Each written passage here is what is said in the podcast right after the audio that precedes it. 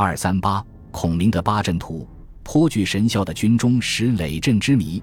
诸葛亮八阵图一说源自《三国演义》第八十四回，陆逊营烧七百里，孔明巧布八阵图。这种阵法是用石头堆成石阵，然后再按照遁甲分成生、伤、休、杜、景、死、惊、开八门。杜甫曾经诗赞孔明：“功盖三分国，名成八阵图。将上阵图犹不劣，蜀中香叶有辉光。”意思都是说八阵图让诸葛亮的声名更加显赫。八阵图变化万端，其功效之大可抵挡十万精兵。那么，具有如此强大军事功效的八阵图，在历史上真的存在吗？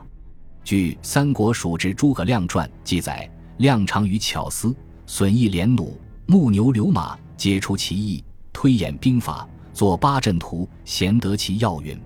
后人根据诸葛亮八阵图绘成图形，如今的八阵原图已经不在，但是传说中八阵图的练兵遗迹，也就是八阵图垒，是用乱石累积而成。其遗迹有三处：《水经注·沔水注》和《汉中府志》中记载，八阵图垒在陕西勉县东南部的诸葛亮墓东。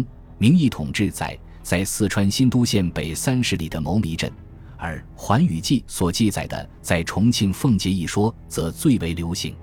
在长江的北岸，距离奉节老东城一公里的地方，有一块深入江心的大坝，上有高低累积的石块，其中有溪流穿过，这就是传说中的八阵图垒。据说，唐代大诗人李白和杜甫就曾经在这里踏气。后来每逢正月初七。人们都会成群结队的来八阵图垒踏访游览，由此也形成了奉节人的风俗。正月初七踏气，苏轼在《八阵气》中写道：“孔明最后起，意欲扫群孽，崎岖是节制，隐忍久不绝。志大遂成淤，岁月去如瞥。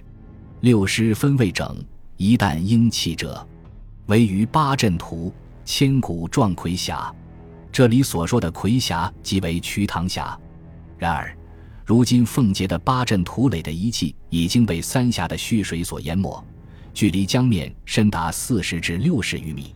当地人称八阵图有水八阵和旱八阵之说，因三峡蓄水而被淹没的八阵图是水八阵，而旱八阵则在杜甫寓居夔州市的草堂东两公里处。本集播放完毕。感谢您的收听，喜欢请订阅加关注，主页有更多精彩内容。